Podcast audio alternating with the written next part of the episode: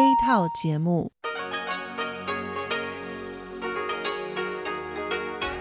ที่นี่สถานีวิทยุเรดิโอไต้หวันอินเตอร์เนชั่นแนลกลับมาฟังขณะ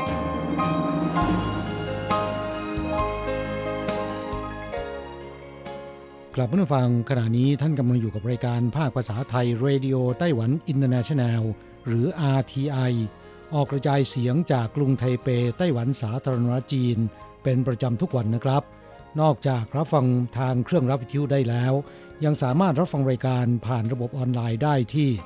thai.rti.org.tw หรือที่ RTI Fanpage นะครับขอเชิญติดตามรับฟังรายการของเราได้ตั้งแต่บัดนี้เป็นต้นไป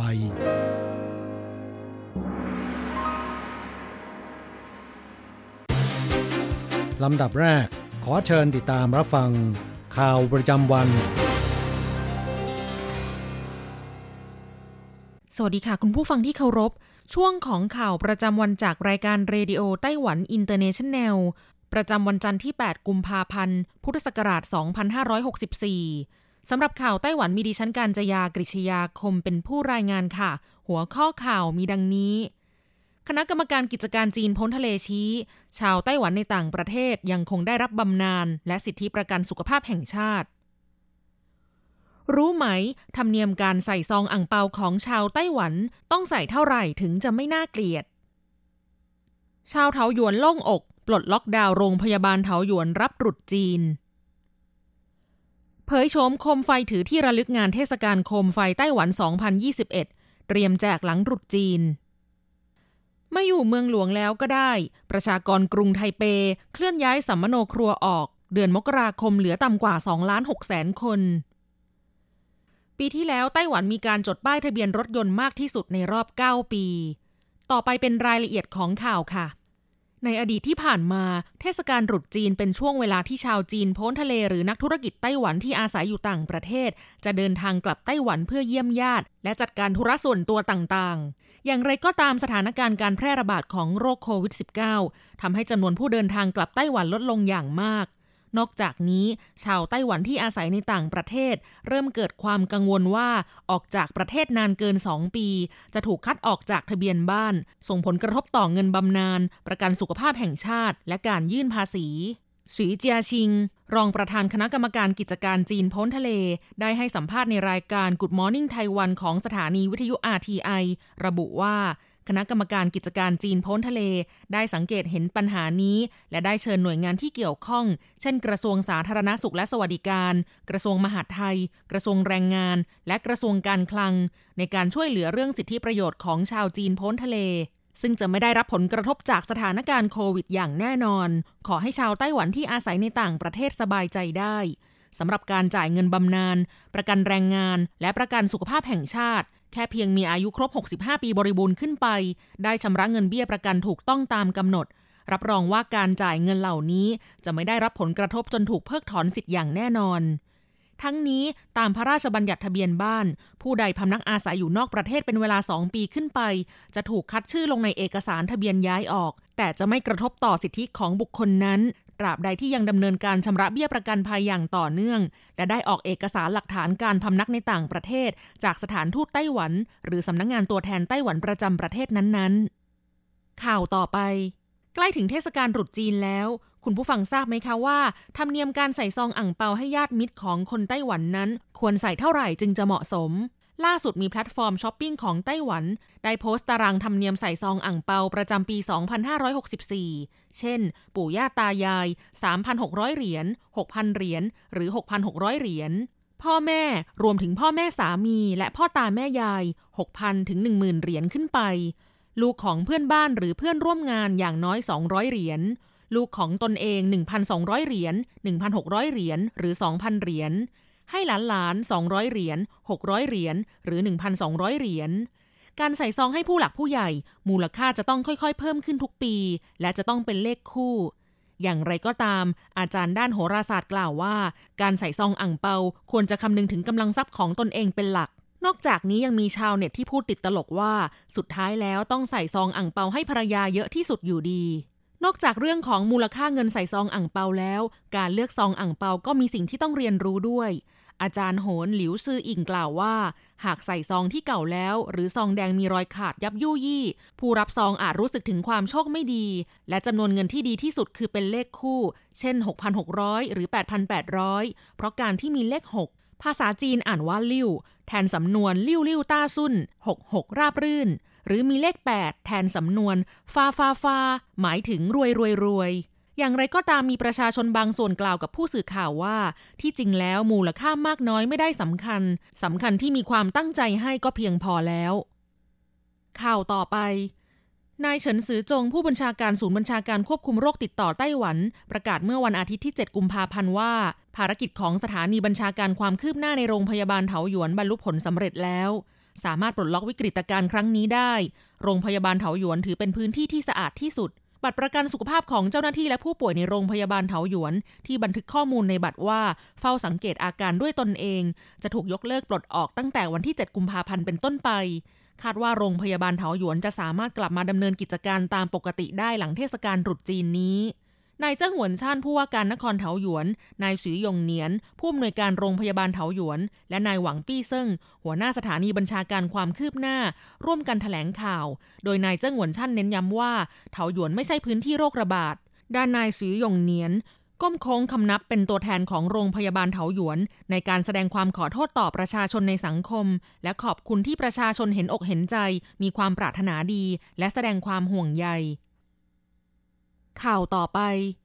ถึงแม้งานเทศกาลโคมไฟไต้หวันปีนี้ซึ่งเมืองซินจูเป็นเจ้าภาพต้องงดจัดงานเนื่องจากสถานการณ์โควิด -19 แต่โคมไฟแบบถือที่ระลึกของงานนี้ยังคงจะแจกให้ประชาชนเช่นเคยและเผยโฉมให้ได้ยนต์กันแล้วในวันที่8กุมภาพันธ์ผลิตออกมาจำนวน 80,000 ชิ้นคาดว่าจะเตรียมแจกให้ประชาชนหลังเทศกาลตรุษจีน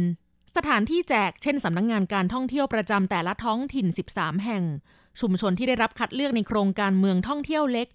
พื้นที่จัดงานเทศกาลโคมไฟไต้หวันของกำหนดการเดิมทั้งโซนจัดแสดงโคมไฟหลักและโซนจัดแสดงโคมไฟรองเป็นต้น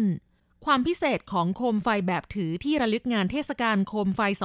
2021 คือความน่ารักออกแบบเป็นรูปเขาวัวสัญลักษณ์ประจำปีนักกษัตริย์ฉลูนอกจากถือได้แล้วยังสามารถสวมบนศีรษะได้ด้วยข่าวต่อไปจากสถิติของกองการปกครองเทศบาลกรุงไทเปประชากรกรุงไทเปมีการเคลื่อนย้ายออกเดือนมกราคม 2564 มีจำนวนประชากร 2,597,635 คนลดลงต่ำกว่า 2,600,000 คนแล้วสาเหตุเนื่องมาจากการพำนักอาศัยในกรุงไทเปมีต้นทุนค่าใช้จ่ายสูงกรุงไทเปนครนิวไทเปเมืองจีหลงและนครเถาหยวนค่อยๆขยายตัวกลายเป็นกลุ่มเมืองที่มีวงจรการใช้ชีวิตร่วมกันประกอบกับสถานการณ์โรคระบาดส่งผลกระทบต่อสังคมเพิ่มขึ้นจากสถิติสัมมโนครัวประชากรในเขตการปกครองของกองการปกครองเทศบาลกรุงไทเปเดือนมกราคม 2564 มีจำนวนประชากร 2,597,635 คนขณะที่ปี 2563 มีจำนวนประชากร 2,602,418 คนและยังต่ำกว่าปี 2540 ซึ่งมีประชากร 2,598,493 คนดังนั้นจึงมีจำนวนต่ำที่สุดในรอบ 23 ปีอู๋สงสิ้นหัวหน้าฝ่ายนโยบายประชากรกองการปกครองเทศบาลกรุงไทเประบุว่า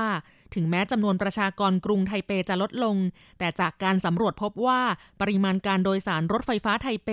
และปริมาณการเคลื่อนไหวของรถในช่วงเวลาทำงานจะเห็นว่าประชากรที่มาทำงานและใช้ชีวิตในกรุงไทเปไม่ได้ลดลงเลยแสดงให้เห็นว่าอัตราการเติบโตของจำนวนประชากรกรุงไทเปที่ลดลงนั้นสาเหตุมาจากการพัฒนาระบบคมนาคมที่ค่อยๆก้าวหน้าสมบูรณ์ขึ้นเรื่อยๆผู้คนจึงนิยมพำนักอาศัยในเมืองรอบๆกรุงไทเปเพื่อลดต้นทุนค่าที่อยู่อาศัยแต่ยังใช้ชีวิตในกรุงไทเปเมื่อวิเคราะห์ข้อมูลประชากรปี 2562 และ 2563 พบว่าประชากรกรุงไทเปส่วนใหญ่เคลื่อนย้ายสัมมโนครัวไปยังนครนิวไทเปในเขตซี่จือเขตซินเตี้ยนและเขตซันฉงซึ่งเป็นพื้นที่ที่มีการพัฒนาระบบขนส่งทางรางเป็นอย่างดีแล้วข่าวต่อไปแม้ว่ารัฐบาลกลางและเทศบาลท้องถิ่นในไต้หวันจะสร้างระบบขนส่งมวลชนอย่างต่อเนื่องแต่ยานพาหนะส่วนบุคคลกลับมีจำนวนเพิ่มขึ้น มื่อปีที่แล้วทั่วไต้หวันมีจำนวนการจดป้ายทะเบียนรถมากที่สุดนับตั้งแต่ปี 2555 เป็นต้นมาในจำนวนนี้เป็นรถยนต์ 457,411 คันรถจักรยานยนต์ 1,35,827 คันทั่วไต้หวันมีการจดป้ายทะเบียนรถรวมกว่า 21,977,000 คันเมื่อเทียบกับจำนวนประชากร23ล้านคนอาจกล่าวได้ว่าคนไต้หวันโดยเฉลี่ย1คนจะมีรถยนต์หรือรถจักรยานยนต์1คันคณะกรรมการความปลอดภัยทางถนนกระทรวงคมนาคมระบุว่าจากการคาดคะเนแล้วน่าจะเกี่ยวข้องกับสถานการณ์โรคระบาดประชาชนกังวลเรื่องการแพร่กระจายของเชื้อโควิดทำให้อัตราการใช้ระบบขนส่งมวลชนลดลงเปลี่ยนมาเป็นการขับรถด้วยตนเองมากขึ้นประกอบกับไม่สามารถเดินทางไปท่องเที่ยวต่างประเทศได้ประชาชนจึงได้แค่ท่องเที่ยวภายในประเทศขับรถเที่ยวมากขึ้นแทนนอกจากนี้ช่วงไม่กี่ปีที่ผ่านมารัฐยังออกมาตรการมอบเงินอุดหนุนรถเก่าเปลี่ยนรถใหม่ก็เป็นอีกหนึ่งสาเหตุที่ทำให้ประชาชนซื้อรถมากขึ้น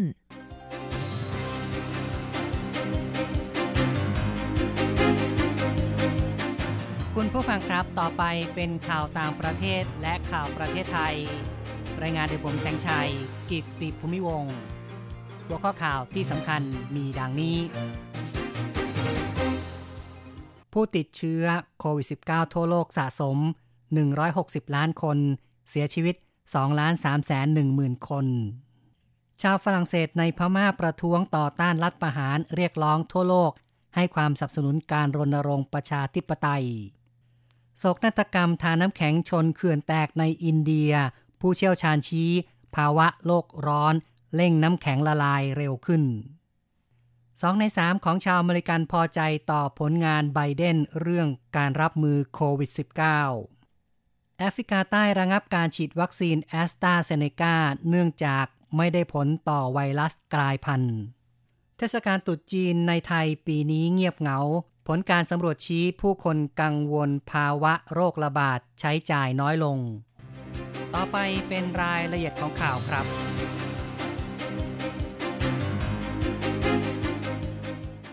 สถิติมหาวิทยาลัยจอห์นฮอปกินส์สิ้นสุดตอนเช้า 7:00 น.ของวันที่ 8 ทั่วโลกมีผู้ติดเชื้อโควิด -19 สะสม 160 ล้าน 200,000 กว่าคนเสียชีวิตสะสม 2,310,000 กว่าคนแล้วที่เกาหลีใต้พบผู้ติดเชื้อโควิด -19 รายใหม่289คนนับเป็นสถิติต่ำสุดในรอบ2เดือนรัฐบาลได้ผ่อนคลายมาตรการเว้นระยะห่างทางสังคมบางส่วนหลังมีผู้วิจารณ์ว่าธุรกิจได้รับผลกระทบอย่างหนักต่อมาตรการดังกล่าวทั้งนี้ทางการเกาหลีใต้ได้ผ่อนคลายคำสั่งปิดร้านอาหารและธุรกิจอื่นกว่า 500,000 แห่งนอกกรุงโซลในวันเสาร์โดยอนุญาตให้เปิดบริการได้เพิ่มขึ้นอีก1ชั่วโมงอย่างไรก็ตามยังคงมีการดำเนินมาตรการเข้มงวดมากขึ้นในกรุงโซลและพื้นที่โดยรอบซึ่งเป็นพื้นที่พบผู้ป่วยติดเชื้อสูงกว่า 70% ของทั้งหมดทางการยังได้ประกาศขยายระยะเวลามาตรการเว้นห่างทางระยะสังคมไปจนถึงวันที่14กุมภาพันธ์โดยอนุญาตให้รวมตัวเป็นกลุ่มได้สูงสุด4คนและขอให้ประชาชนอยู่ในบ้านในช่วงวันหยุดยาวข่าวต่อไปครับชาวพม่าเกือบ200คนพากันรวมตัวประท้วงหน้าลานที่ว่าการกรุงปารีสเรียกร้องทหารปล่อยตัวอองซานซูจีและขอให้สังคมโลกออกมาให้ความช่วยเหลือกลุ่มผู้ประท้วงบางคนใส่เสื้อสีแดงผูกธงชาติในมือถือป้ายเรียกร้องปล่อยอองซานซูจีการรัฐประหารไม่เป็นธรรมโปรดช่วยเหลือพวกเราโปรดฟังเสียงชาวพม่าเป็นต้นผู้ประท้วงไม่ครั่นค้ามต่อสภาพอากาศหนาวเหน็บในกรุงปารีสพากันตะโกนเคาะหม้อแสดงความไม่พอใจต่อทหารที่ก่อรัฐประหารด้วยส่วนสถานการณ์ในประเทศเมียนมากลุ่มพระสงฆ์กลุ่มหนึ่งเข้าร่วมการชุมนุมต่อต้านรัฐประหารในเมืองย่างกุ้งซึ่งมีการชุมนุมติดต่อกันเป็นวันที่3แล้วพระสงฆ์โบกธงพุทธศาสนาและถือป้ายสีแดงซึ่งเป็นสีของพรรคสันนิบาตแห่งชาติเพื่อประชาธิปไตยหรือว่า NLD ของนางอองซานซูจีนับเป็นการประท้วงของกลุ่มพระสงฆ์อีกครั้งหนึ่งโดยในอดีตนั้นกลุ่มพระสงฆ์เคยเป็นแกนนำการปฏิวัติภาคกาสาวพัฒน์ปี2550ซึ่งมีมูลเหตุจากการที่ประชาชนไม่พอใจรัฐบาลประกาศขึ้นค่าเชื้อเพลิงโดยไม่แจ้งล่วงหน้า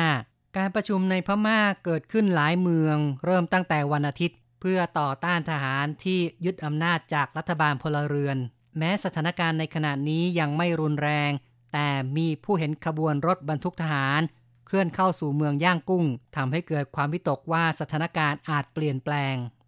เข้าต่อไปครับที่อินเดียในวันที่7กุมภาพันธ์รัฐอุตราขันธ์ทางเหนือ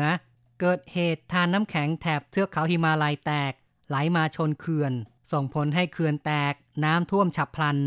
ผู้เห็นเหตุการณ์เล่าว่ากำแพงเขื่อนก้อนหินและกระแสน้ำไหลลงมาตามลำห้วยอย่างรวดเร็วจนไม่ทันตั้งตัวคาดว่ากลุ่มคนงานทำงานใกล้โครงการเขื่อนไฟฟ้าพลังน้ำในบริเวณเกิดเหตุถูกกระแสน้ำพัดหายไปรวมทั้งชาวบ้านและปศุสัตว์ที่เล็มหญ้าริมลำห้วยหายไปกับกระแสน้ำด้วยทางการท้องถิ่นรัฐอุตราขันธ์แถลงมีผู้เสียชีวิตจากเหตุดังกล่าว14คนและช่วยผู้รอดชีวิตแล้ว15คนยังมีผู้สูญหายอีกอย่างน้อย125คนทาน้ำแข็งภูเขาหิมาลัยละลายผิดปกติในฤดูหนาวทำให้เขื่อนแตกในอินเดียผู้เชี่ยวชาญชี้ว่าอาจเป็นเพราะภูมิอากาศโลกเปลี่ยนแปลงอากาศร้อนขึ้นชาวอเมริกันส่วนใหญ่ยังพอใจต่อผลงานของโจไบเดนในการรับมือกับโควิด -19 สถานีโทรทัศน์ ABC และ Ipsos ทำการสำรวจความเห็นชาวอเมริกัน508คนระหว่าง 5-6 กุมภาพันธ์ที่ผ่านมา 67% ของผู้ตอบแบบสอบถามพอใจต่อผลงานของประธานาธิบดีโจไบเดนในการรับมือกับโรคโควิด -19 เทียบกับการสำรวจในเดือนตุลาคม 61% ไม่พอใจผลงานของโดนัลด์ทรัมป์ในขณะนั้นส่วนในเรื่องของการเยียวยาผู้ได้รับผลกระทบจากโควิด -19 มูลค่า 1.9 ล้านล้านดอลลาร์สหรัฐ 49% ของผู้ตอบแบบสอบถามเห็นว่าประธานาธิบดีควรผ่านงบประมาณดังกล่าวให้ได้โดยอาศัยเสียงจากสมาชิกพรรคเดโมแครตเท่านั้นขณะที่ 40% เห็นว่าควรผ่านร่างกฎหมายโดยลดมูลค่าลงและได้รับเสียงสนับสนุนจากพรรครีพับลิกันด้วยแอฟริกาใต้ระงับการใช้วัคซีนแอสตราเซเนกาเนื่องจากไม่ได้ผลต่อไวรัสกลายพันธุ์ผลการวิจัยชิ้นหนึ่งของมหาวิทยาลัยวิทวอเตอร์สแลนด์ในแอฟริกาใต้ชี้ว่าข้อมูลการทดลองทางคลินิกเบื้องต้นวัคซีนของบริษัทแอสตราเซเนกาที่ร่วมมือกับมหาวิทยาลัยออกฟอร์ดผลิตเพื่อต่อต้านโรคโควิด -19 การคุ้มครองของวัคซีนลดลงอย่างมากในกรณีการติดเชื้อโควิด -19กลายพันธุ์ในแอฟริกาใต้กระทรวงสาธารณสุขของแอฟริกาใต้ชี้ว่าจะรอคำแนะนำจากผู้เชี่ยวชาญต่อไปอย่างไรก็ตามแอฟริกาใต้ยังคงเดินหน้าโครงการฉีดวัคซีนซึ่งจะใช้วัคซีนของกลุ่มจอห์นสันแอนด์จอห์นสันและไฟเซอร์ในอีกด้านหนึ่งนั้นออสเตรเลียยังคงมั่นใจต่อวัคซีนของแอสตราเซเนกาแม้แอฟริกาใต้จะระงับการฉีดนายเกรกฮันต์รัฐมนตรีสาธารณสุขของออสเตรเลียแถลงขณะนี้ยังไม่มีหลักฐานชี้ชัดว่าวัคซีนของแอสตราเซเนกาหรือไฟเซอร์มีประสิทธิภาพลดลงในการป้องกันผู้ป่วยหนักหรือทำให้เกิดการเสียชีวิตดังนั้นออสเตรเลียจะเดินหน้าอนุมัติวัคซีนของแอสตราเซเนกาในอีกไม่กี่วันข้างหน้าหลังจากมีการอนุมัติให้ใช้วัคซีนของไฟเซอร์ไปก่อนหน้านี้แล้วต่อไปติดตามข่าวจากประเทศไทยเทศกาลตรุษจีนในปีนี้ในไทยเงียบเหงาผู้คนใช้จ่ายน้อยลงศูนย์พยากรณ์เศรษฐกิจและธุรกิจมหาวิทยาลัยหอการค้าไทยเปิดเผยผลการสำรวจประชาชน 1,200 ตัวอย่างในช่วงเทศกาลตรุษจีนปีนี้พบว่าประชาชนเชื้อสายจีนส่วนใหญ่ยังคงไหว้เจ้าในช่วงเทศกาลตรุษจีนแต่กังวลปัญหาการแพร่ระบาดโควิด -19 ระลอก 2ทำให้เทศกาลตรุษจีนปีนี้ไม่คึกคักเท่าที่ควรหากเทียบกับตรุษจีนปี 2563 การใช้จ่ายปีนี้ติดลบมากขึ้น 21.85% เม็ดเงินสะพัดในช่วงเทศกาลปีนี้ 44,939.67 ล้านบาทขณะที่ปี 63 ติดลบเพียง 1.3% เงินสะพัดมากถึง 57,639 ล้านบาทข้อต่อไปเป็นเรื่องเกี่ยวกับราคาดอกดาวเรืองตกต่ำกรมส่งเสริมการเกษตรแถลงถึงความเดือดร้อนเกษตรกรกรณีราคาดอกดาวเรืองตกต่ำอย่างมากในท่ามกลางการระบาดของโควิด -19 ระลอกใหม่ราคาล่าสุด 20-40 สตางค์ต่อดอกจากปกติราคาประมาณดอกละ1บาทราคาดอกดาวเรืองตกต่ำลงเนื่องจากทางการไม่อนุญาตให้จัดการเฉลิมฉลองตรุษจีน ดอกดาวเรืองมีการปลูกมากที่อำเภอคอนบุรีจังหวัดนครราชสีมาสำนักงานเกษตรจังหวัดได้ประสานกับพาณิชย์จังหวัดหาช่องทางระบายสินค้าเพิ่มเติมพร้อมกับจัดทำแผนบริหารสินค้าอีกข่าวหนึ่งนะครับการบินไทยชี้แจงกรณีการลดนักบินบริษัทการบินไทยเตรียมปรับโครงสร้างองค์กรใหม่ซึ่งจะมีการลดนักบินเหลือ905คนจากปัจจุบันมีจำนวน 1,300 คนรวมถึงการทำแผนฟื้นฟูและเตรียมแผนจัดหาเครื่องบิน Boeing 787 เพิ่มอีก 9-10 ลำมูลค่าหลายหมื่นล้านบาทเพื่อรองรับการเปิดเที่ยวบินหลังสถานการณ์โควิด -19 คลี่คลายอย่างไรก็ตามการปรับกำลังคนและปรับโครงสร้างองค์กรแผนการปรับปรุงฝูงบินจะมีความชัดเจนเมื่อบริษัทยื่นแผนฟื้นฟูต่อศาลล้มละลายกลางในประมาณปลายเดือนกุมภาพันธ์หรือต้นเดือนมีนาคมปีนี้ต่อไปเป็นรายงานอัตราแลกเงินอ้างอิงตอนบ่ายของวันที่8กุมภาพันธ์โอนเงิน 10,000 บาทใช้ 9,540 เหรียญไต้หวันแลกซื้อเงินสด 10,000 บาทใช้ 9,890 เหรียญไต้หวันและโอนเงิน1เหรียญสหรัฐใช้ 28.04 เหรียญไต้หวันข่าวจาก RTI จบลงแล้วครับ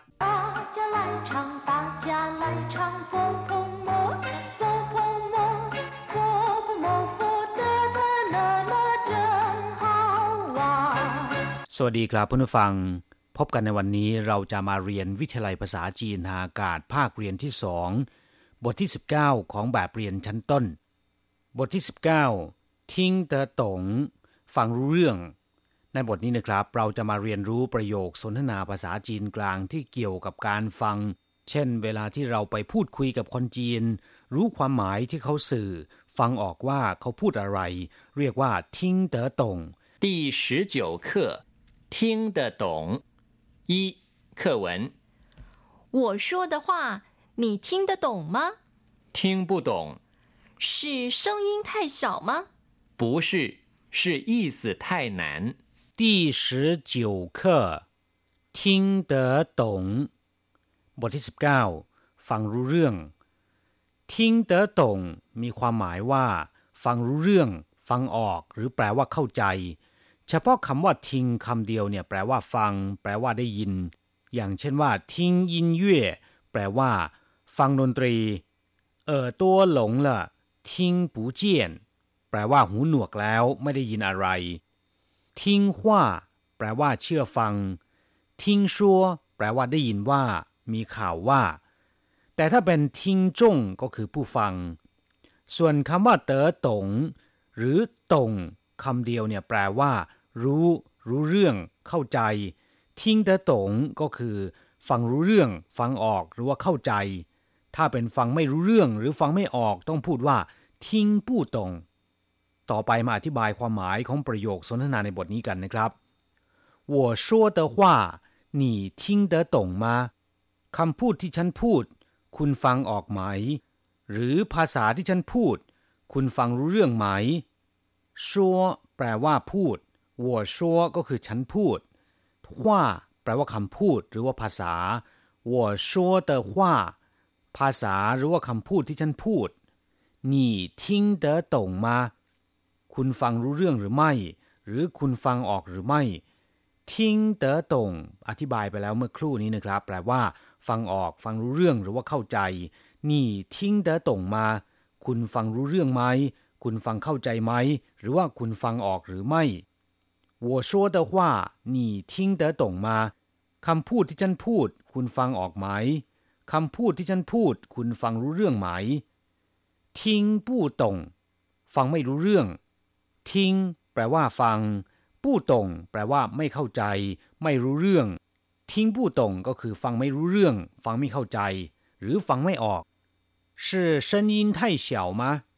เสียงค่อยไปหรือเป็นเพราะว่าเสียงเบาไปหรือชื่อแปลว่าเป็นเซินยินแปลว่าเสียงไท่เฉาแปลว่าเบาไปค่อยไปหรือจะพูดว่าไท่เฉาเซินเสียงค่อยเกินไปก็ได้ถ้าเป็นเสียงดังเกินไปควรพูดว่าไท่ต้าเซิน是声音太小吗เป็นเพราะเสียงเบาเกินไปหรือคำว่ามาที่อยู่ท้ายประโยค เป็นคำที่ทำให้ประโยคบอกเล่ากลายเป็นประโยคคำถามมักจะวางไว้ที่ท้ายประโยคนะครับ是声音太小吗เป็นเพราะว่าเสียงเบาไปใช่ไหม不是是意思太难ไม่ใช่ความหมายยากเกินไปต่างหาก不是แปลว่าไม่ใช่是意思太难เป็นเพราะความหมายยากเกินไป意思แปลว่าความหมายแปลว่าความเห็นหรือว่าสนุกน่าสนใจก็ได้意思太难ก็แปลว่ายากเกินไปหนานแปลว่ายากไถ่หนานก็คือยากมากยากเกินไปถ้าเป็นง่ายก็คือหลงยี่ง่ายเกินไปไถ่หลงยี่อีซื่อไถ่หลงยี่ก็คือความหมายง่ายเกินไปอีซื่อไถ่หนานความหมายยากเกินไป不是是意思太难ไม่ใช่เป็นเพราะความหมายยากเกินไปต่างหากครับเพื่อนผู้ฟังหลังจากที่ทราบความหมายของประโยคสนทนาในบทนี้ไปแล้วนะครับต่อไปขอให้พลิกไปที่หน้า80ของแบบเรียนเราจะไปทำความรู้จักกับศัพท์ใหม่ๆในบทเรียนนี้ศัพท์คำที่1ต่งอธิบายคร่าวๆไปแล้วนะครับเมื่อครู่นี้แปลว่ารู้จักหรือแปลว่าเข้าใจเช่นต่งจงเหวินแปลว่ารู้ภาษาจีนต่งชื่อแปลว่ารู้เรื่องต่งหลี่เม่าแปลว่ารู้จักมารยาท什么意思我不太懂ก็แปลว่าหมายความว่าอะไรผมไม่เคยเข้าใจ他讲的话我一句也听不懂คำพูดของเขาผมฟังไม่รู้เรื่องเลยแม้แต่คำเดียวศัพท์คำต่อไปเก้าแปลว่าพอหรือว่าเพียงพอเก้าละท่ายตัวละแปลว่าพอแล้วมากเกินไปแล้วหายปูเก้าใจไหลอีเดียนแปลว่ายังไม่พออีกนิดนึงหรือว่าขออีกนิดนึง一个月1万块钱够不够用ใช้จ่ายเดือนละ 10,000 เหรียญจีนพอหรือไม่一天24小时时间好像还是不够用วันละ24ชั่วโมงดูเหมือนว่าเวลายังไม่พอใช้够朋友แปลว่าสมกับที่เป็นเพื่อนจริงๆเวลาที่เราตกทุกข์ได้ยากต้องการความช่วยเหลือเพื่อนก็ให้ความช่วยเหลือเราอย่างเต็มที่ความช่วยเหลือจากเพื่อนในลักษณะเช่นนี้ในภาษาจีนพูดชมว่าเก้าเผิงเหย่แปลว่าสมกับที่เป็นเพื่อนจริงๆอีกคำหนึ่งเช่าเก้าล่ะแปลว่าสุดที่จะทนแล้วสุดหรือทนไม่ได้แล้วศัพท์คำต่อไปเซิงยินแปลว่าเสียงหรือว่าเสียงพูด你的声音很好听เสียงพูดของคุณน่าฟังมากเฉพาะคำว่าเซิงคำเดียวเนี่ยแปลว่าเสียงอยู่แล้วนะครับเช่นต่าเหลยเซิงก็แปลว่าเสียงฟ้าผ่าหยี่เซิงแปลว่าเสียงฝนตกต้าเซิงก็แปลว่าเสียงดังไท่ต้าเซิงเสียงดังเกินไปเฉียวเซิงแปลว่าเสียงเบาไท่เฉียวเซิงก็คือเสียงค่อยเสียงเบาเกินไปส่วนคำว่าอินมีความหมายว่าเสียงเช่นเดียวกันเช่นอินเฉียงก็แปลว่าเครื่องเสียงอินเย่แปลว่าดนตรียินเลี่ยงความดังและก็ความค่อยของเสียงโดยมากจะหมายถึงปุ่มปรับลดหรือว่าเพิ่มเสียงในเครื่องรับวิทยุหรือว่าเครื่องเสียงสเตอริโอเรียกว่ายินเลี่ยงเมื่อนำเซิงและอินมารวมด้วยกันก็ยังได้ความหมายเดิมคือเสียงหรือว่าคำพูดเรียกว่าเซิงอินศัพท์คำต่อไปอี้ซือแปลว่าความหมายความเห็นหรือสนุกน่าสนใจก็ได้เช่น漂亮的意思就是好看ความหมายของคำว่าสวยก็คือชวนให้ดูน่ามองน่าชมหรือว่าสวยงาม我的意思是不要去ความหมายของผมคือไม่ต้องไป这是一部很有意思的电影นี่เป็นภาพยนตร์ที่สนุกตื่นเต้นเรื่องหนึ่งศัพท์คำสุดท้ายชิงชูแปลว่าชัดเจนชัดแจ้งหรือเข้าใจก็ได้ตรงข้ามกับคำว่ามัวหูที่แปลว่าคลุมเครือหรือว่าไม่ชัดเจนชิงป่าว่าชั่วชิงฉุกรุณาพูดให้ชัดเจนป่ากงจั่วเจ้าได้ชิงฉุมอบหมายงานให้อย่างชัดเจน这件事你清不清楚เรื่องนี้คุณเข้าใจหรือไม่หรือว่าเรื่องนี้คุณรู้เรื่องหรือไม่ครับเพื่อนฟังหลังจากที่เรียนผ่านไปแล้วนะครับขอให้นำไปหัดพูดบ่อยๆเราจะกลับมาพบกันใหม่ในบทเรียนหน้าสวัสดีครับ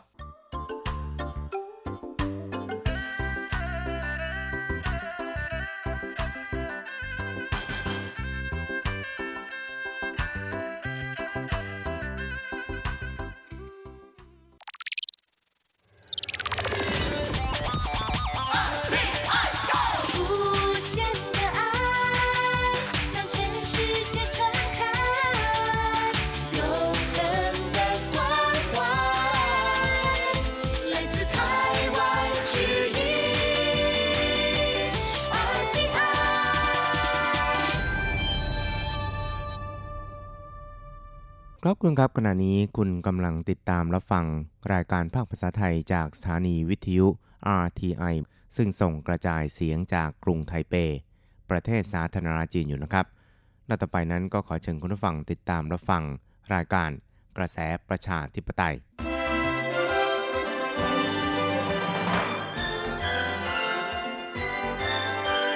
กระแสประชาธิปไตยประชาธิปไตยนำเราสู่ความหวังขอต้อนรับคุณผู้ฟังสู่กระแสประชาธิปไตยโดยกฤษณัยสายประภาส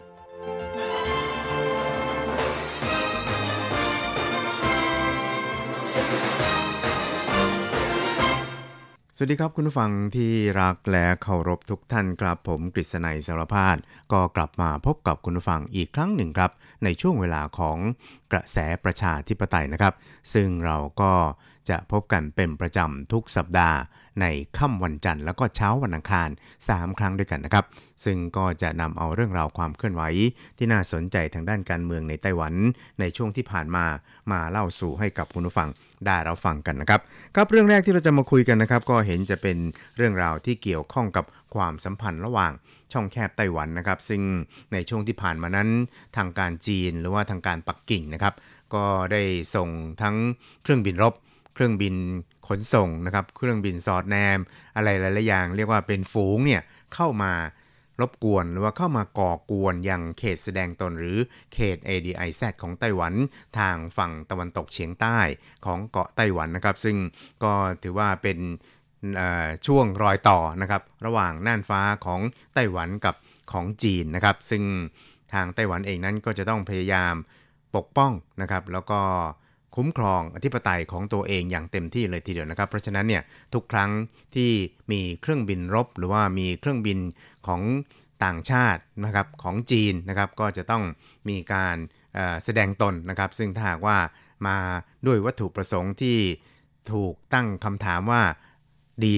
มาดีหรือมาร้ายในทำนองนี้นะครับอย่างเช่นเครื่องบินรบของจีนเนี่ยนะครับทางฝ่ายไต้หวันนั้นก็จะต้องส่งเครื่องบินรบเนี่ยขึ้นไปสกัดนะครับแต่ไม่ได้หมายความว่าจะต้องไปต่อกรกันนะครับซึ่งก็คือเป็นการขึ้นไปเพื่อที่จะ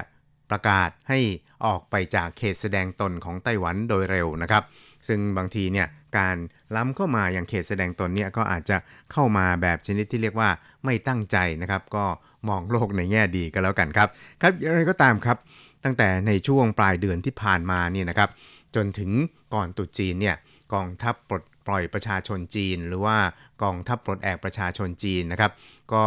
มีแผนการจัดการซ้อมรบบริเวณใกล้กับช่องแคบไต้หวันนะครับซึ่งก็เป็นการซ้อมรบในบริเวณทะเล3แห่งนะครับก็คือทะเลจีนตะวันออกนะครับแล้วก็ที่ทะเลเหลืองและอีกที่หนึ่งก็คือทะเลปัวไห่นะครับซึ่งก็ถือได้ว่าเป็นเขตหน้าน้ำของจีนนั่นเองเพราะฉะนั้นเนี่ยการซ้อมรบดังกล่าวนี่นะครับก็ถือว่าเป็นการซ้อมรบเพื่อที่จะข่มขู่หรือว่าเป็นการซ้อมรบเพื่อที่จะซักซ้อมความพร้อมเพรียงกันนะครับในการทำสงครามนะครับหรือว่าในการปกป้องอธิปไตยของตัวเองอะไรทำนองนี้นะครับแต่ว่ามองในอีกลักษณะหนึ่งแล้วเนี่ยนะครับก็ถือได้ว่าเป็นการข่มขู่ไต้หวันไปในตัวครับซึ่งในส่วนนี้นะครับทางกองทัพของสหรัฐเนี่ยก็ไม่ได้นิ่งนอนใจนะครับโดยเฉพาะอย่างยิ่งที่ได้ส่งเรือบรรทุกเครื่องบินรบนะครับที่มีชื่อว่ารูสเวลต์เนี่ยนะครับเข้ามาตระเวนแล้วก็เข้ามาและในเขตช่องแคบไต้หวันในช่วงที่ผ่านมาเนี่ยก็ถือว่าเป็นการส่งสัญญาณให้กับกองทัพจีนนะครับว่าอย่าได้บุ่มบามหรือว่าทำอะไรที่เกินเลยกว่าการฝึกซ้อมของตัวเองนะครับซึ่งในช่วงที่ทางฝ่ายจีนนะครับมีการฝึกซ้อมดังกล่าวเนี่ยนะครับทางฝ่ายสหรัฐนั้นก็มีการส่งเครื่องบินสอดแนมเนี่ยเข้าไปจับตาความเคลื่อนไหวเหล่านี้อย่างใกล้ชิดนะครับแล้วก็ในส่วนของสถานีโทรทัศน์ CCTV ของจีนเนี่ยนะครับก็ได้มีการเผยแพร่เครื่องบินสอดแนมของสหรัฐที่เข้ามาสังเกตการซ้อมรบของกองทัพจีนใน3ทะเลดังกล่าวด้วยนะครับเพราะฉะนั้นเนี่ยก็เรียกได้ว่าสถานการณ์บนช่องแคบไต้หวันตอนนี้เนี่ยนะครับก็รู้สึกว่าจะกระอุขึ้น อย่างต่อเนื่องนะครับแต่ว่าก็ยังโชคดีครับที่ทั้งสองฝ่ายนั้นยังมีการระงับยับยั้งชั่งใจตัวเองไม่มีการปะทะกันนะครับหรือว่ามีการลักลั่นกันอะไรเกิดขึ้นครับในส่วนของกองทัพไต้หวันก็อย่างที่เรนได้ทราบครับว่าก็มีการติดตามความเคลื่อนไหวเหล่านี้เนี่ยอย่างใกล้ชิดนะครับและโดยเฉพาะอย่างยิ่งเนี่ยได้อาศัยสื่อโซเชียลมีเดียนี่นะครับรายงานสภาวะการที่ทางการจีนเนี่ยได้เข้ามาก่อกวนเขตน่านฟ้าของไต้หวันอย่างต่อเนื่องในช่วงตั้งแต่ปีที่แล้วมาจนถึงขณะนี้นะครับก็เข้ามาแบบชนิดที่เรียกว่าทุกวันแล้วก็ไม่ใช่เฉพาะมาตอนกลางวันนะครับตอนนี้เนี่ยตอนกลางคืนเนี่ยก็เข้ามา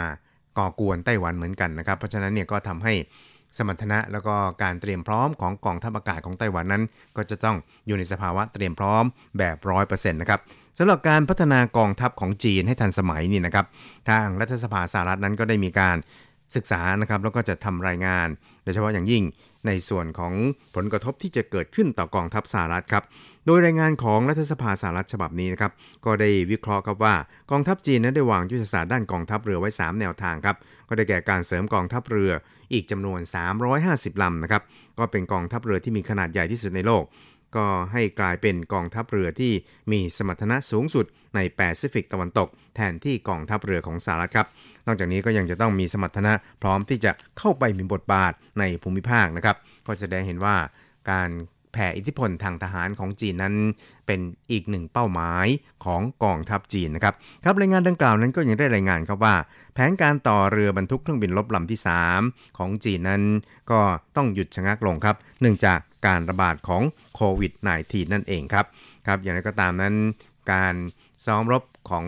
กองทัพเรือจีนนะครับหรือว่ากองทัพจีนทั้งหมดเนี่ยนะครับทั้ง3ทะเลเนี่ยก็ทำให้ทางฝ่ายสหรัฐนั้นก็ได้มีการออกมาเรียกร้องนะครับให้ทางการจีนนั้นควรจะต้องระงับยับยั้งแล้วก็ยุติบทบาทในการที่จะก่อกวนนะครับหรือว่าในการข่มขู่คุกคามไต้หวันในทุกๆด้านครับ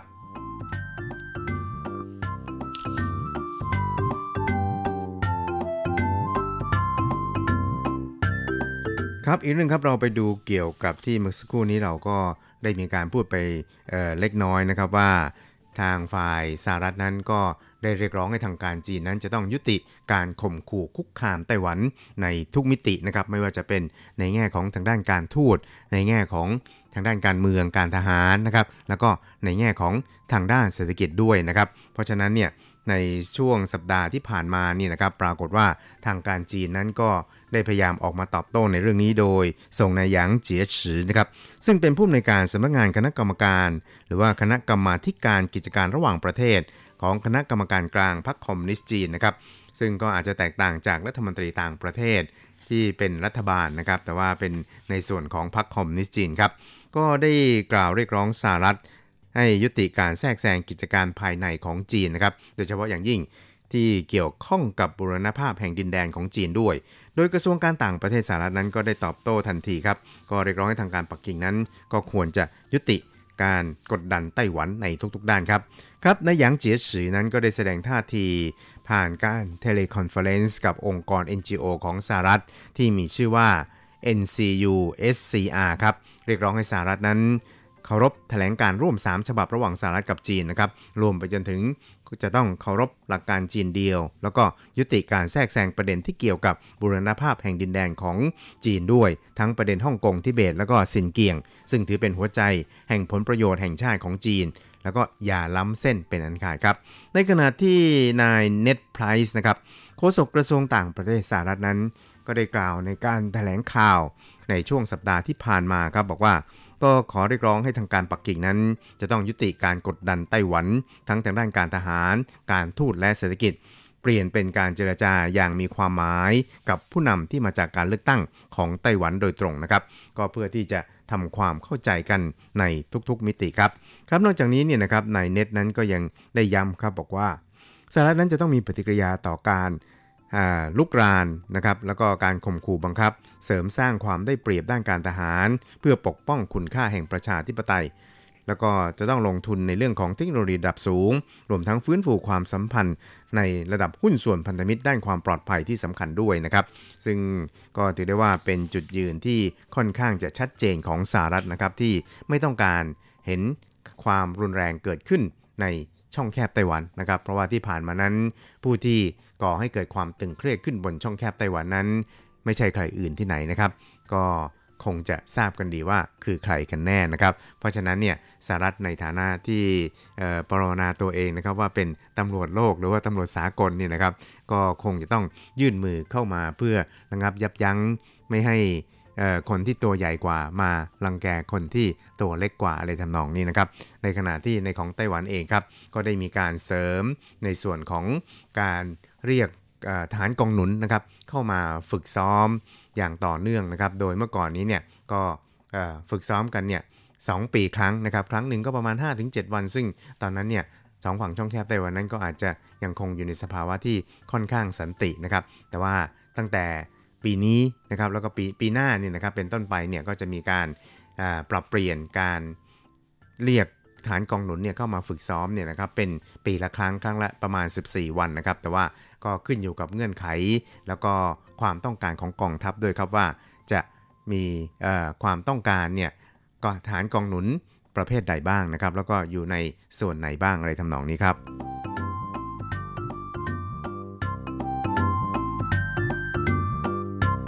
ครับช่วยเราไปจับตากันที่ฮ่องกงกันบ้างครับซึ่งฮ่องกงนั้นก็เรียกได้ว่าเป็นเขตปกครองพิเศษของจีนนะครับซึ่งก็ตกไปอยู่ภายใต้การปกครองของจีนเนี่ยตั้งแต่ในปี1997แล้วนะครับตอนนี้เนี่ยมันก็ผ่านไป 30-40 ปีแล้วนะครับแล้วก็ตอนนี้1ประเทศ2ระบบที่ทางการจีนเนี่ยได้เคยให้คำมั่นเอาไว้ว่าจะต้องเป็นไปอย่างต่อเนื่องอย่างน้อย50ปีนะครับแต่ว่าเพิ่งผ่านมาได้ 20-30 ปีนี่นะครับคำสัญญานั้นก็เรียกได้ว่าถูกทำลายทิ้งไปแล้วนะครับเพราะฉะนั้นในช่วงนี้เนี่ยนะครับก็ปรากฏว่ามีชาวฮ่องกงเนี่ยอพยพไปต่างประเทศเนี่ยเป็นจำนวนมากนะครับแล้วก็มีส่วนหนึ่งเนี่ยก็อพยพขอมามีถิ่นที่อยู่ในไต้หวันกันเนี่ยค่อนข้างมากเลยทีเดียวนะครับโดยเฉพาะอย่างยิ่งเมื่อปีที่แล้วเนี่ยปรากฏว่ามีชาวฮ่องกงเนี่ยขอเข้ามามีถิ่นที่อยู่ในไต้หวันเนี่ยนะครับพุ่งสูงขึ้นถึง 1.8 เท่าตัวจากปีก่อนหน้านี้นะครับคือปีที่แล้วเนี่ยมีสูงถึงประมาณ 1813 คนนะครับในขณะที่ปีก่อนหน้านี้เนี่ยมีเพียงแค่ประมาณ 5,858 คนเท่านั้นเองครับครับซึ่งกรณีนี้นะครับก็จะเห็นได้ว่ามันเป็นผลมาจากการที่จีนนะครับได้ประกาศใช้กฎหมายว่าด้วยความมั่นคงของฮ่องกงแล้วก็หลังจากนั้นเนี่ยก็มีการจับกลุ่มนะครับแล้วก็กวาดล้างบรรดาผู้ที่มีความคิดเห็นไม่ลงรอยกับทางการปักกิ่งโดยเห็นว่าเป็นเสมือน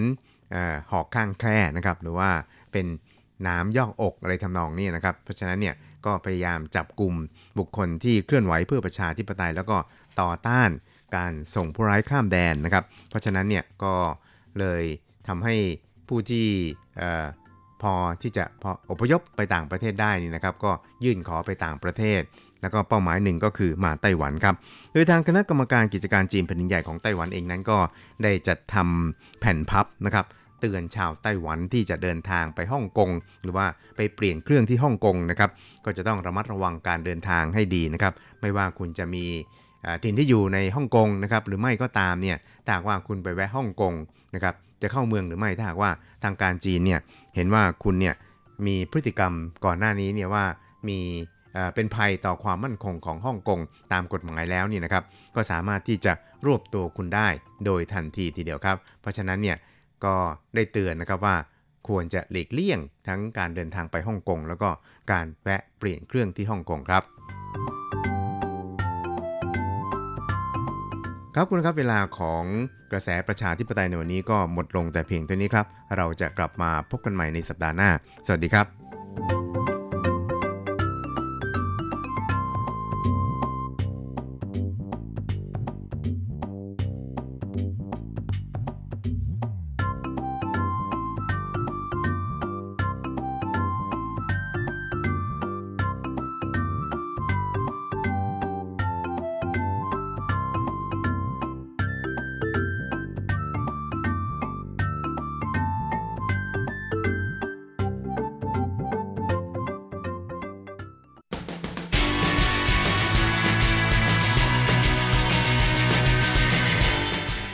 ปัจจุบันโลกปัจจุบันเปลี่ยนแปลงตลอดเวลาทุกอย่างไม่หยุดอยู่กับที่ ย้อนอดีตย้อนดูเรื่องราววัฒนธรรมความคิดความเป็นอยู่ของผู้คนในอดีตมองปัจจุบันย้อนอดีตดำเนินรายการโดยแสงชัยกิตติภูมิวงศ์รจรัตน์ยนต์สุวรรณ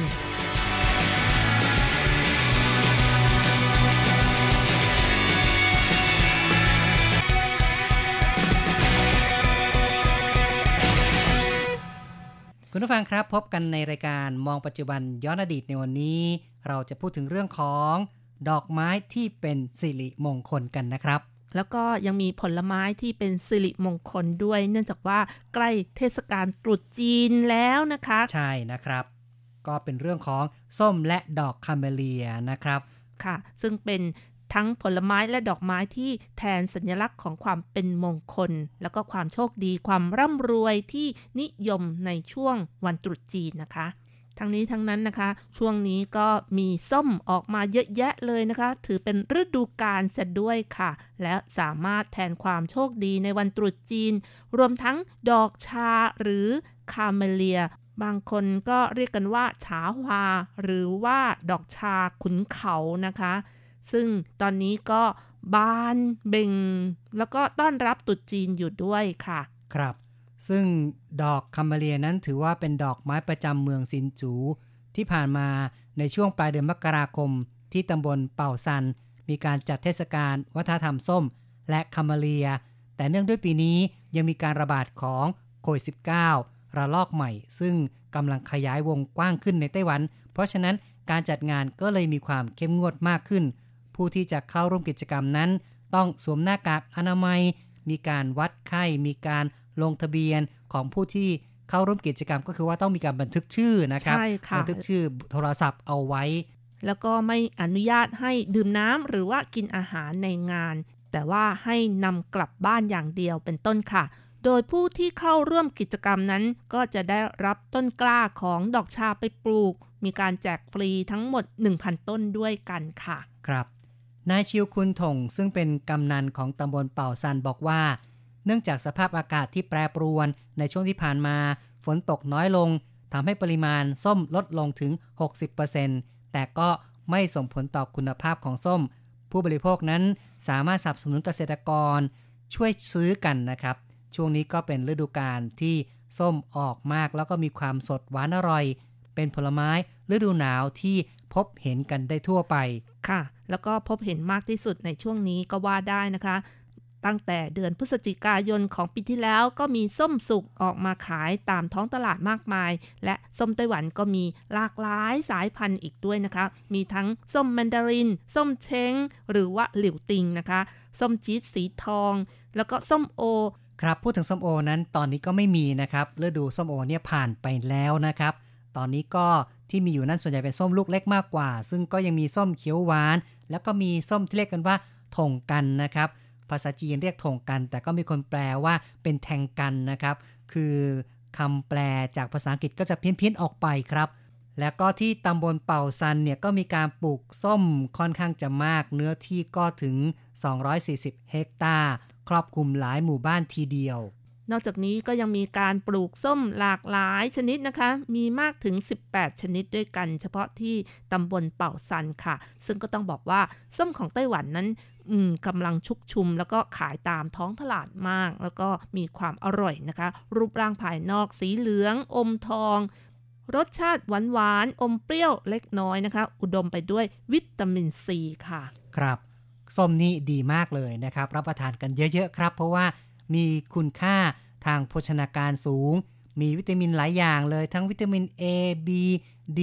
แล้วก็ยังมีกลูโคสมีฟรุกโตสมีสารเบต้าแคโรทีนโอ้เยอะแยะเลยนะครับเพราะฉะนั้นเนี่ยรับประทานแล้วก็จะทำให้ร่างกายแข็งแรงเห็นบอกส้มนี่ก็ช่วยสร้างคอลลาเจนได้ด้วยนะครับช่วยชะลอการเกิดริ้วรอยแห่งวัยด้วยนะคะแล้วก็ยังมีสารโฟเลตในส้มที่จะสร้างฮอร์โมนเซโรโทนินซึ่งเป็นสารที่สื่อประสาทในสมองช่วยลดความเครียดด้วยนะคะครับสารนี้ก็จะทำให้รู้สึกมีความผ่อนคลายมีอารมณ์ดีก็ทำให้เกิดความคิดสร้างสรรค์ขึ้นมาได้ด้วยนะครับรับประทานแล้ว ก็จะทำให้รู้สึกชุ่มชื่นชุ่มคอชุ่มใจส้มมีประโยชน์นะครับอย่างไรก็ตามนะคะส้มของไต้หวันนี้ถือว่าค่อนข้างหวานนะคะคนที่มีโรคเบาหวานหรือว่าไขมันในเลือดสูงหรือว่าคนที่อยู่ในโหมดที่ลดความอ้วนก็ต้องเลือกส้มที่หวานน้อยหน่อยก็แล้วกันค่ะใช่ครับก็มาพูดถึงเรื่องของดอกชาป่าหรือว่าดอกคาเมเลียกันบ้างนะครับซึ่งก็ถือว่าเป็นดอกไม้มงคลเป็นสัญลักษณ์ตัวแทนความร่ำรวยไม่เพียงแต่เป็นดอกไม้ประจำเมืองซินจูยังถือว่าเป็นดอกไม้ประจำตำบลเป่าซันด้วยแล้วก็สายพันธุ์ของดอกชาหรือว่าดอกคาเมเลียที่ปลูกในเป่าซันนั้นมีเกือบ 1,000 ชนิดทีเดียวโอ้โหเยอะแยะขนาดนั้นเลยเนี่ยใช่ค่ะมีการปลูกมากที่สุดด้วยนะคะกำนันชิวบอกว่าให้เชิญชวนไปเที่ยวที่ตำบลเป่าซันแล้วก็ไปร่วมกิจกรรมนะคะซื้อส้ม1ลังแล้วก็ได้ดอกคาเมเลีย1ต้นนำกลับไปปลูกต้อนรับตรุษจีนเพื่อเป็นสิริมงคลด้วยนะคะครับก็เป็นกิจกรรมส่งเสริมการขายเนาะนะครับขายส้มพร้อมกับคาเมเลียพร้อมกันไปด้วยเลยนะครับ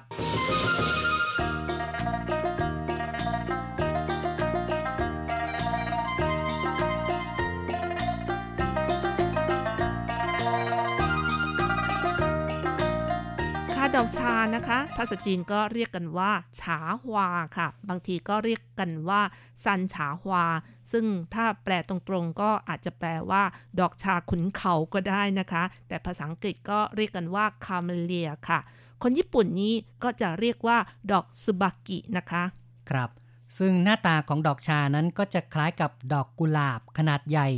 กลีบดอกจะซ้อนกันเป็นมันลื่นมีความสวยงามจนบางคนก็เรียกว่ากุหลาบญี่ปุ่นก็มีเหมือนกันขอบอกว่าไม่ใช่กุหลาบนะครับแม้ว่าจะเรียกกุหลาบครับค่ะแล้วก็ยังมีสีสันหลายสีด้วยกันนะคะมีทั้งสีแดงสีชมพูสีขาวสีม่วงก็ยังมีนะคะมีความสวยงามมากซึ่งขณะนี้นะคะกำลังเบ่งบานมีอยู่หลายแห่งในไต้หวันไม่เพียงแต่ที่ตำบลเป่าซันนะคะแต่มีให้ชมแล้วก็ปลูกกันมากหน่อยก็ที่เป่าซันเซียงนั่นเองค่ะดอกชานั้นมีความทนทานต่อสภาพอากาศหนาวเย็นแล้วก็ออกดอกจะบานอยู่ได้นานบานทนและจะบานกระจายไปทั่วทั้งพุ่มต้นดอกจะเริ่มออกตั้งแต่ตุลาคมจนถึงมีนาคมของปีถัดไปซึ่งการเพาะปลูกดอกชาที่เป่าซันนั้นกล่าวได้ว่ามีการวิจัยพัฒนาแล้วก็ปลูกเป็นจำนวนมากที่สุดในไต้หวันถือเป็นดอกคาเมเลียหรือว่าดอกชาที่เป็นหนึ่งไม่มีสองก็ว่าได้ค่ะนายจังหนิงหมินนะคะซึ่งเป็นหัวหน้าเกษตรกรปลูกดอกชาก็บอกว่าแม้ดอกชาหรือคาเมเลียของตำบลเป่าซันกว่า 95% เป็นสายพันธุ์ต่างประเทศแต่ว่าหลังจากที่มีการผสมข้ามพันธุ์แบบธรรมชาติและผ่านการคัดเลือกโดยมนุษย์นะคะอีกทั้งมีการพัฒนาพันธุ์แล้วก็ทำให้เกิดสายพันธุ์มากมายปลูกในไต้หวันนะคะรูปลักษณ์ของดอกก็หลากหลายแตกต่างกันไปนำมาปลูกในที่กลางแจ้งจะปลูกได้สีสวยสดงดงามถือเป็นไม้กระถางที่นิยมในช่วงเทศกาลตรุษจีนมากเลยทีเดียวค่ะครับก็ถือว่าเป็นดอกไม้มงคลนั่นเองนะครับเพราะฉะนั้นเดี๋ยวเราก็จะมาฟังเรื่องราวเกี่ยวกับความนิยมของชาวจีนในอดีตเกี่ยวกับดอกไม้นี้เป็นอย่างไรด้วยนะครับ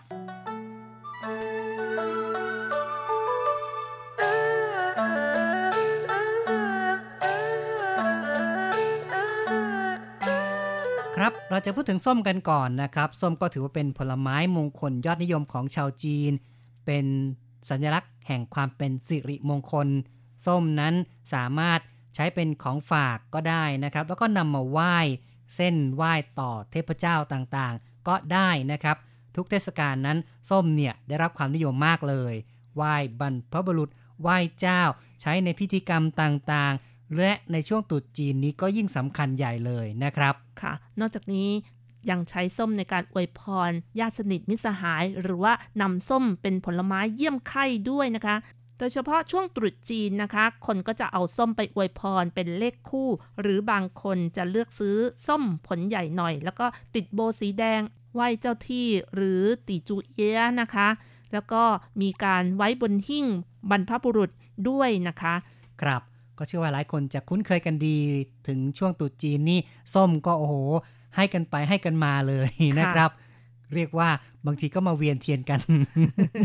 แต่จริงๆนี่เขาก็ถือกันนะครับเขาถือสาว่าถ้าไหว้แล้วเนี่ยต้องบอกว่าไหว้แล้วจะได้ไม่นำไปไหว้เจ้าอีกนะครับคือเวลาเอาส้มไปให้อีกฝ่ายหนึ่งแล้วเนี่ยนะครับบางทีเขาก็อาจจะถือว่าให้มาแล้วเราก็นำไปไหว้เจ้าได้แต่บางครั้งเมื่อไหว้มาแล้วก็ต้องบอกเขาว่าไหว้แล้วจะได้ไม่ไปไหว้ซ้ำนะครับเทพเจ้าจะได้ไม่ว่ากันนะคะ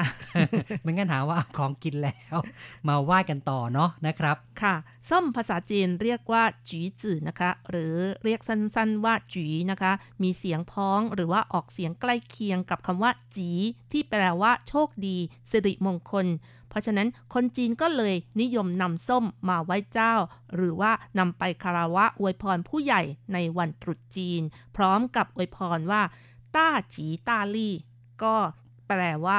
มหามงคลหรือว่าอภิมหามงคลนั่นเองค่ะครับก็ใช้คำพ้องเสียง ไม่ใช่พ้องนะครับคือส้มเนี่ยก็จีใช่ไหมก็ใกล้เคียงกับคำว่าจีลี่นะครับซึ่งก็ถือว่าเป็นสิริมงคลนะครับเพราะฉะนั้นส้มก็กลายเป็นสัญลักษณ์แทนความหมายของคำว่าสิริมงคลนั่นเองค่ะและนอกจากนี้ส้มก็ยังมีสีสวยสดงดงามคล้ายกับสีทองก็เหมือนกับว่าเป็นการมอบทองให้กับญาติสนิทมิตรสหายนั่นเองค่ะครับมาพูดถึงเรื่องของดอกชากันต่อนะครับชาหรือว่าคาเมเลียเนี่ยชาวจีนมีการปลูกมานานกว่าพันปีแล้วในไต้หวันก็เชื่อว่าเป็นดอกไม้ที่เป็นสัญลักษณ์ของความร่ำรวยเป็นดอกไม้ที่ออกดอกในช่วงหน้าหนาวและเมื่อหน้าหนาวผ่านไปก็เป็นฤดูใบไม้ผลิซึ่งก็คือตรุษจีนนั่นเองก็กลายเป็นว่าดอกไม้นี้บานมาเพื่อต้อนรับตรุษจีนค่ะหลายคนคิดว่าดอกคาเมเลียหรือดอกชานั้นมีต้นกำเนิดมาจากทางประเทศยุโรปนะคะแต่หลักฐานก็พบว่าดอกชานี้มีต้นกำเนิดมาจากเอเชียตะวันออกค่ะเนื่องจากมีหลักฐานปรากฏในผลงานศิลปะต่างๆของจีนและต่อมาก็มีการเผยแพร่ไปยังประเทศญี่ปุ่นนะคะสำหรับที่มาของคำว่าคาเมเลียเนี่ยนะครับเป็นมาอย่างไรก็มีการบอกว่าเป็นการตั้งชื่อตามชื่อของจอร์จโจเซฟคาเมลซึ่งเป็นมิชชันนารีแล้วก็นักพฤกษศาสตร์ชาวฟิลิปปินส์ที่นำเอาดอกไม้ชนิดนี้จากเอเชียเนี่ยนะครับนำไปสู่ยุโรปในช่วงศตวรรษที่17ต่อมา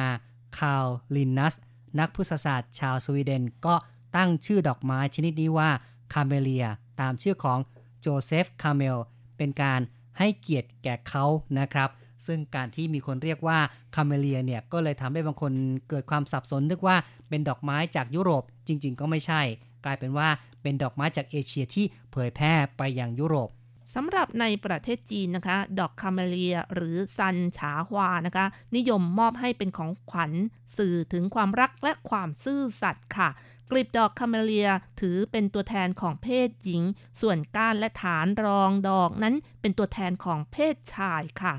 ลักษณะที่สมมาตรเท่ากันทุกด้านนั้นทำให้คาเมเลียเป็นสัญลักษณ์ของความสมบูรณ์แบบแล้วก็ความเป็นเลิศรวมทั้งเป็นสัญลักษณ์ของโชคลาภความร่ำรวยและการเริ่มต้นของฤดูใบไม้ผลิในช่วงตรุษจีนนั่นเองนะครับนอกจากนี้แล้วนะคะดอกชาก็ยังสามารถนำมาต้มเป็นน้ำชาโดยในยุคของราชวงศ์ซังนะคะมีหมอจีนนำใบของต้นซันฉาฮวา